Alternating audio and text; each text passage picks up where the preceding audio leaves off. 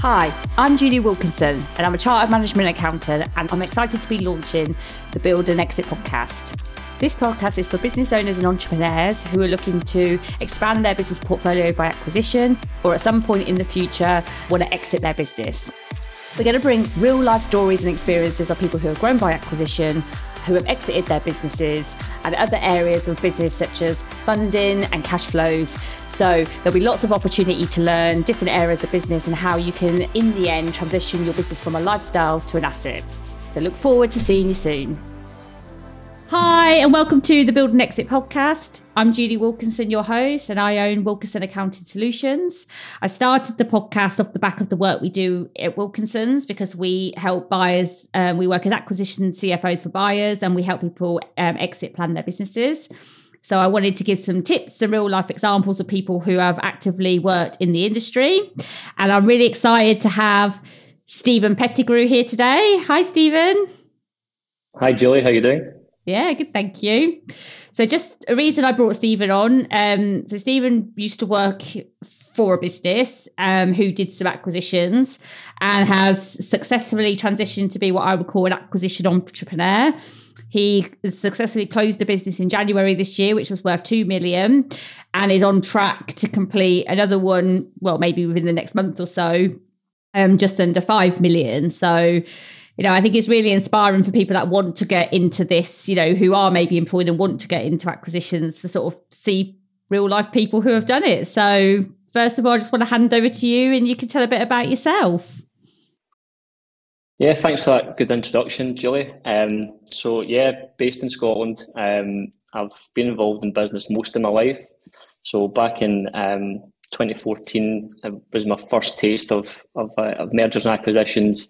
Um, the family business that I was involved in, we purchased a competitor at the time, and it was a distressed business, um, and learned a lot from that because uh, yeah, it was distressed. All the integration that was um, involved in that uh, was very difficult. Uh, we inherited a lot of problems, a lot of uh, cash flow issues, etc. So it gave us a gives a good insight into how it works. Fast forward a few years later, I started my own business, which was in transport. We've now scaled that to 80 people in the business and managed to do my first acquisition, uh, first full acquisition in January this year. Um, as you mentioned, that was a £2 million business. Uh, again, distressed, distressed deal, but um, really worth it. Uh, and then just was worth the squeeze, as they say. And yeah, sourcing a lot of deals, got a lot of uh, joint venture partners I'm working with at the moment and as you mentioned, there's one deal that should complete in September um, in the leisure space, which is doing around five million in revenue. And uh, yeah, there's a lot of other deals we've put offers in, so hopefully, fingers crossed, we'll have a few more closed by the end of this year. Yeah, no, it's brilliant. So, I mean, it's really interesting that you actually started your own business as well. That you grew to eighty people. I mean, how? What time frame was that in? How quick did you sort of grow the business? Yeah, so the, I suppose the thing that no one tells you when you start a business is it's really hard and it's painful and it's slow. so um, yeah, so started off in late 2019. Uh, it was a transport consultancy business to begin with, and uh, we started probably not the best time because not so long afterwards, COVID hit everyone. So any kind of consultancy work that I was doing kind of dried up. So I had to pivot that business and see an opportunity in the in the courier industry actually. So um, I seen that online orders were going through the roof. You know, Amazon, FedEx, uh, DPD, all these types of companies were were booming. So started um, with basically two vans and, and one of these clients and just grew it from there. So yeah, it took about three years to get to that point. A lot of heartache, a lot of a lot of learning and whatnot. And then the business that we acquired was was a competitor within the industry. So yeah, the good stuff was we managed to double in size overnight, get into new clients we weren't we weren't with. Uh, bad stuff was it was a distressed deal. There was some invoices and bills that we uh, I knew would be a problem, but to, to, to that extent didn't really understand until we were in the business. So yeah, that, it took about three years to get to that point. So did you do a share sale? Did you do a full or just an asset purchase? How did you what acquisition did you do? Yeah, it's a full share purchase um, of, of the business. So the, the owner um, basically was distressed himself. So not only was the business distressed, the owner was distressed as well.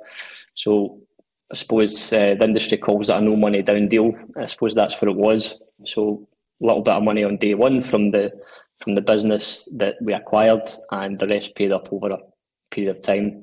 But uh, yeah, we obviously found some some skeletons in the closet after we, we came in, which was, I suppose, expected. We've done what I would describe a light touch due diligence process, uh, which was re- required because the business was distressed. So we, we, had to come in and out pretty quick. But uh, we did mitigate that by putting some clauses in the in the share agreement. And do you think, because funnily, you're actually the first guest we've had that's done a distressed business. We've talked about distressed businesses, but I think this is the first one where we've talked about someone actually buying one. Do you think you would have been ready to do a distressed business if you hadn't already had the platform of your own business? Um, yeah, it's a hard one to answer. Probably not, because I suppose during the, the startup phase of, of my own business, you, you learn a lot as you go. Um, and I've been quite cute during that time because I've always leaned on coaches and mentors during that time. So I've learned things as I go. But yeah, just simple things like, you know, having a cash flow forecast, managing the, the creditors and and keeping on top of bills in and out. I think uh, yeah, didn't have that experience before I'd actually started a business. Obviously I'd seen what a distressed business looks like when we done the acquisition back in 2014. But doing it on your own by yourself is a is a different matter. But yeah, it was uh, it was worth it in the end because we managed to turn it around fairly quickly after we, we got in. Yeah, well, I don't think you really realise how incredible it is. You know, to build a business to 80 people anyway in COVID is good, and then to do a distressed acquisition to successfully do it is very good in quite a short space of time. Especially as it sounds like you did quite a quick DD. What was the relationship like on the act? Did you, was it quite a hard deal, like in terms of personally, because of how, how, was the seller? The seller was great. I've got to say, um, we're still on speaking terms. So he's he's now fully exited the business. But yeah, to give you an idea of how quick it was, um, I got in contact with this this guy on the on the Friday, and by the Thursday the following week, um, we'd done the deal, and it was all signed and sealed. So um, it was basically a four day kind of turnaround from from getting in touch with the, the seller. So yeah, it was that kind of perfect mix. You know, it was uh, I say perfect, but you know, it was this distressed deal, distressed business owner just wanted out, just didn't want to do it any longer. Um, so it kind of made that perfect storm. But I've I've uh, I've learned through experience over the years that it don't happen like that too often. No. And had you planned an acquisition? So had you thought about it, or did this one just come and then you sort of went for it? Yeah, so I've I've been uh, sourcing deals for around twelve months, and you know, pretty much staying in, in the lane that I've been in before, which was transport and logistics. Um, I've now started to branch out outside of that, but I've had a lot of deals in the last twelve months that haven't went through. So we've maybe agreed terms, or we have um, got quite far down the road with a seller and maybe something's happened, something's came up in due diligence, or there was one example last year where we were a week away from signing the share purchase agreement and the, the sellers changed their mind. So at one of the two sellers had changed their mind last minute. So uh, yeah, that was a costly one for me because we had uh, we'd spent a bit of money on due diligence with an accountancy firm and a lawyer's firm, which you know, we didn't get back. It was basically lost um, because the deal didn't go through.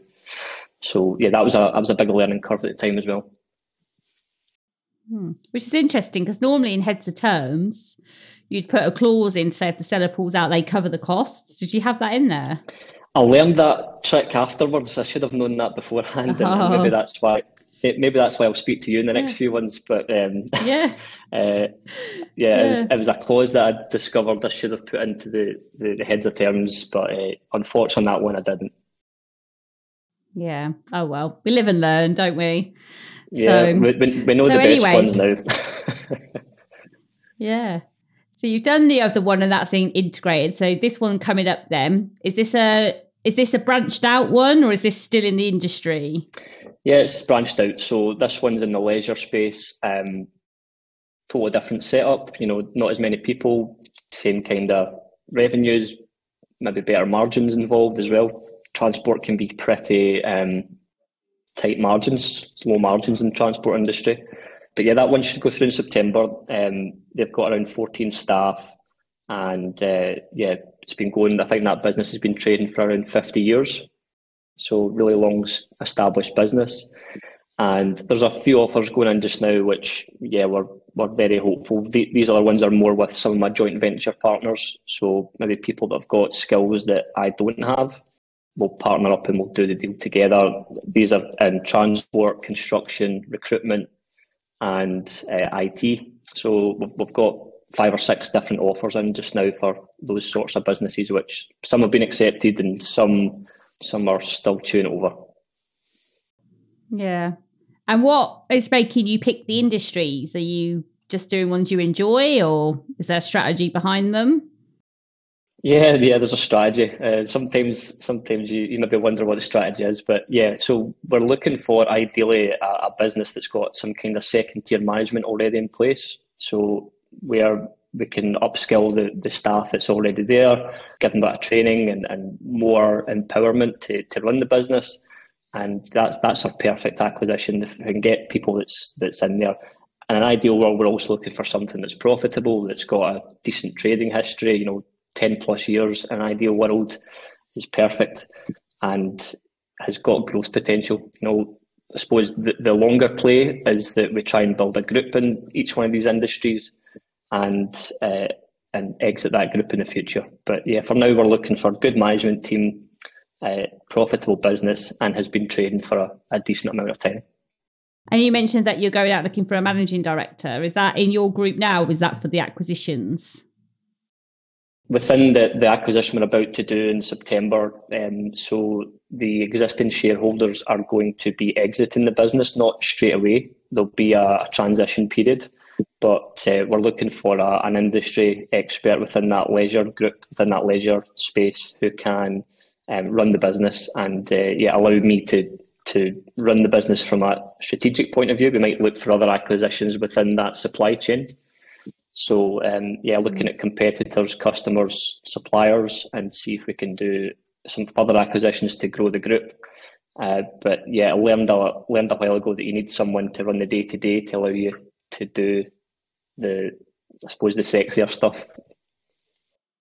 Yeah, and well, who knows? Maybe they'll be listening, and they might come out. You might Maybe. get get one from here. So yeah. Maybe. So, if you take it back to the beginning, then what made you start your own business in the first place? I'm, I'm a terrible employee. Uh, I'm, I'm not a good employee, uh, and and I, am someone who likes variety. So I, I, like to be doing different things. I like to solve different problems. I do like helping people. I do get a bit itchy feet if I'm not doing something different. One of my coaches uh, uses the phrase uh, "shiny object syndrome." So I've, I've been guilty of having that in the past where I'll see something new and I, I go for it.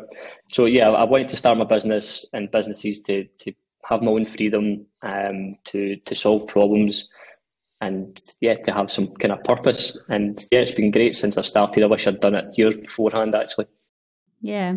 And do you think when you first started, do you think you got the freedom or do you think you did you overwork a little bit at first or yeah, that's that's that's the thing that probably don't tell you when you start a business, isn't it? It's glamorized that it's uh, yeah champagne bottles on a on a, a yacht, but in, in reality, it's it's hard work, isn't it? Um, so, but but it pays off in the end. You know, if you if you're committed and you're consistent, I think it, it pays off. If I you know, if I, if I was to go back in time, I would always look to maybe acquire an existing business. Um, if I was to start again rather than starting from scratch, because as, as you'll know, Julie, you've got an existing customer base, cash flow straight away, upskill opportunities. You've got leverage with the people that you can get access to that would be difficult to find otherwise. Um, so yeah, I think if I was if I was to do it again, I would acquire a business rather than start one. But I, I suppose at the same time, uh, for maybe new entrepreneurs, you, you need to maybe start have a startup to learn in the first place, maybe.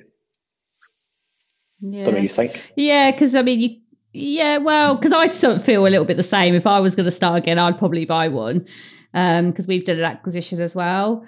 Uh, but I know what you mean. I think, I think if you could have, if you've got cash and you can get a team of people around you to help, and depending on what's happening with the owners and the business you buy. And I do think like newbies that haven't started their business probably can buy one, but I think uh, it would be hard if you haven't run a business and you haven't got any real support. Yeah. Because what did you do in your business? Did you get a management team in your own business as well to help you, or uh, eventually? Yeah. Um, so, so the first kind of year and a half, um, I was I, because it was startup and everything, you know, effectively I was having to run the business from behind the driver's wheel of a, of a vehicle. So, um, so that was challenging in itself. Um, but eventually you start to, you know, attract quality talent. You start to get some management structure in place. Uh, again, I, I, I, realised early on that I needed coaches and mentors. So I've, I've, always leaned on good coaches and mentors that are a little bit further ahead than me uh, that could provide systems, that could give advice, etc. So yeah, I think probably in the last yeah year and a half, it, the, the business is fully systemized. So I don't really spend too much time in those two businesses in particular. I, I probably spend five or ten hours a week on them, if that. So they're they're pretty well systemized. Yeah, no, it sounds like you've done really well with it because I think you'd be surprised a lot of people don't invest in the coaches and the mentors and don't yeah. systemize it because lots of people are 10, 15 years in and still working in it. Not that there's anything wrong with that if that's what you want, but I personally think a lot of people start the business for the freedom and in the end they don't always get the freedom they want, but that's because they haven't put the processes in. They they get the clients, they just kind of like do a you know quick growth, but don't get the structure in place, and then just working all hours trying to do everything in the business.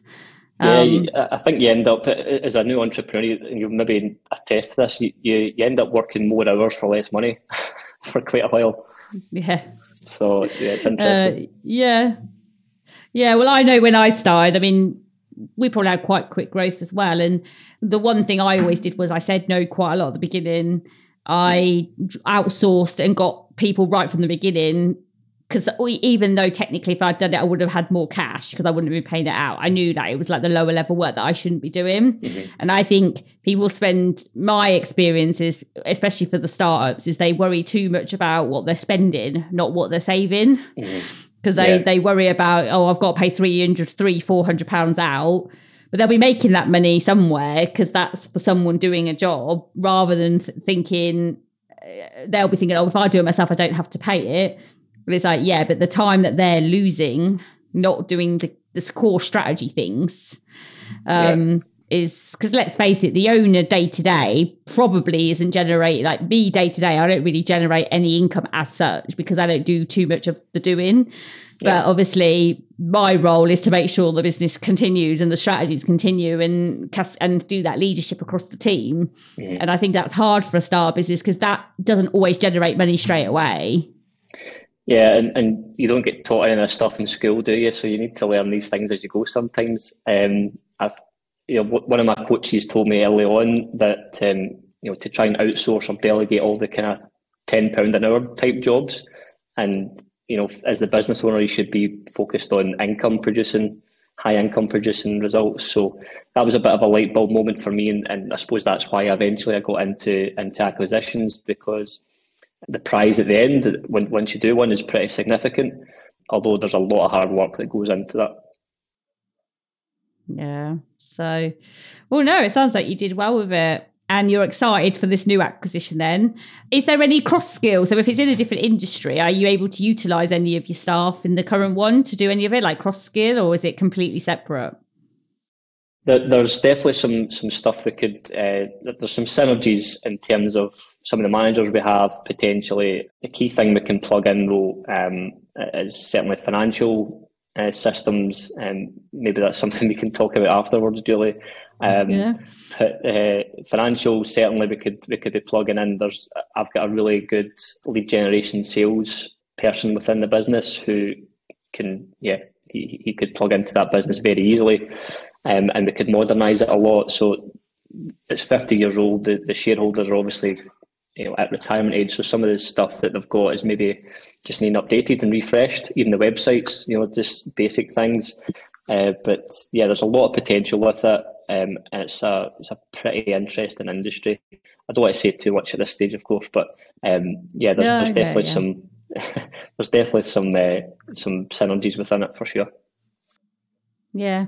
Well, it's standard practice when you like we because we do a lot of like I know we're going to speak afterwards about it, but when you do a group structure, the standard things we'd always be saying is um most people will be able to get some form of group benefit in terms of things like insurance and things like that. And then the bookkeeping becomes more complicated because you'll pay it out of one bank, but you might have to cross charge it between the two companies. So everything you do for one company, you then have to do for both companies, but then you have to do it at group. So you can and and then like you say, the systems and reporting and who is giving the information in that reporting to make sure that you just get the information to make decisions. So yes, lots to do. We could talk about that yep. afterwards. I won't bore everyone now. yeah. So then outside, I know you mentioned to me as well that you're quite interested in doing a bit of coaching and things like that. Maybe in 24. What so what's your vision? Are you still gonna acquire businesses or are you moving out, doing something different? No, we'll still acquire for sure. So so um, acquiring businesses, building building them up, adding value, and and then exiting those businesses. That's going to be what I'm doing for certainly the next 10, 15 years. Um, that'll that'll be an ongoing thing for me and, and the team that I've got. But yeah, something else I'm, I'm working on at the moment is uh, is a coaching, mentoring uh, solution for basically young entrepreneurs. You know, I've obviously being being one myself and, and being through startup and um, and speaking to a lot of business owners, frankly, in the last in the last twelve months of different shapes and sizes, you know, different size companies, a lot of them have the same issues, um, and they maybe don't seek out coaching and mentoring from people maybe enough. So I'm working on something that I can maybe launch in 2024 that can help business owners to grow and scale their business. And I suppose with the acquisition piece that I've I've got now, I can I can help them to acquire other businesses themselves or potentially, you know, build their business to an exit and provide an exit strategy for them. So yeah, that's that's one of the goals that I'm working on towards uh, beginning of 2024 is as a kind of additional service that I can provide to clients and, and entrepreneurs. Oh, brilliant. Wow. Yeah, I think you've got a lot to offer to people, haven't you? So that sounds perfect. Oh, well, Hope thanks so. so much for coming on. Yeah, definitely. Well, thanks for coming on. We're coming towards the end of the podcast now. So thanks so much. Um, is there anything you're looking for that you, if anyone needs to reach out and where can they find you? Yeah, um, LinkedIn's probably the best for me. Um, so yeah, I can share that in maybe the show notes for something afterwards. But uh, yeah, best place to get me is LinkedIn. And uh, yeah, I can help business owners with growing their business, solving problems within their business, exiting their business, and yeah, me and my team can either acquire part of the business or, or all of the business if if that's what they're looking to discuss. Uh, but yeah, just uh, in general, happy to help people. As I say, coaching, mentoring stuff is something I'm working on. So just happy to help. And uh, yeah, it's a pleasure being on the podcast, Julian. And congratulations for getting over the, the downloads, uh, thousand downloads. And uh, good luck in Kilimanjaro as well. Yeah, oh yeah, because I climbed Kilimanjaro this Sunday. So as you do for my no, brilliant. Yeah, no, we've actually um, yeah, no, we're actually just got. I was looking today. We've just gone over thirteen hundred downloads now, which is amazing. So, um, and I've got some really good guests as well. Yeah, thank you. And obviously, with my live TV interview on Saturday, I was interviewed on live TV as well. So, um, yeah, yeah. it's really taken off, which is great. So it's a good platform to be on. So anyway, thanks for everybody listening. I hope you loved the Build Exit podcast. Uh, as you just heard, we're really expanding our reach um, internationally, and I'm doing a lot of, I'm taking it overseas, promoting. Um, one of the things we are looking for, if anyone is interested, is we are starting to look for sponsors or people that want to advertise their brands through the Build and Exit podcast. So if anybody um, is interested, then you can find me on LinkedIn. I'm Julie Wilkinson, Profit, Profit Queen. Um, but I hope you really enjoy the show. We've got loads of guests coming up, and I'll see you again soon. So, once again, thank you so much for taking the time to listen to our podcast. I hope you found it useful. If you think there's anyone else in your network that might benefit from our podcast, then please share it with them. Either just click the link and send it to them, or send it in a Facebook group or other social media channel. Don't forget to subscribe so other podcasts come to you directly as and when we launch them. So I'm really looking forward to seeing you next time. We've got some really exciting things coming up, and we'll see you again soon.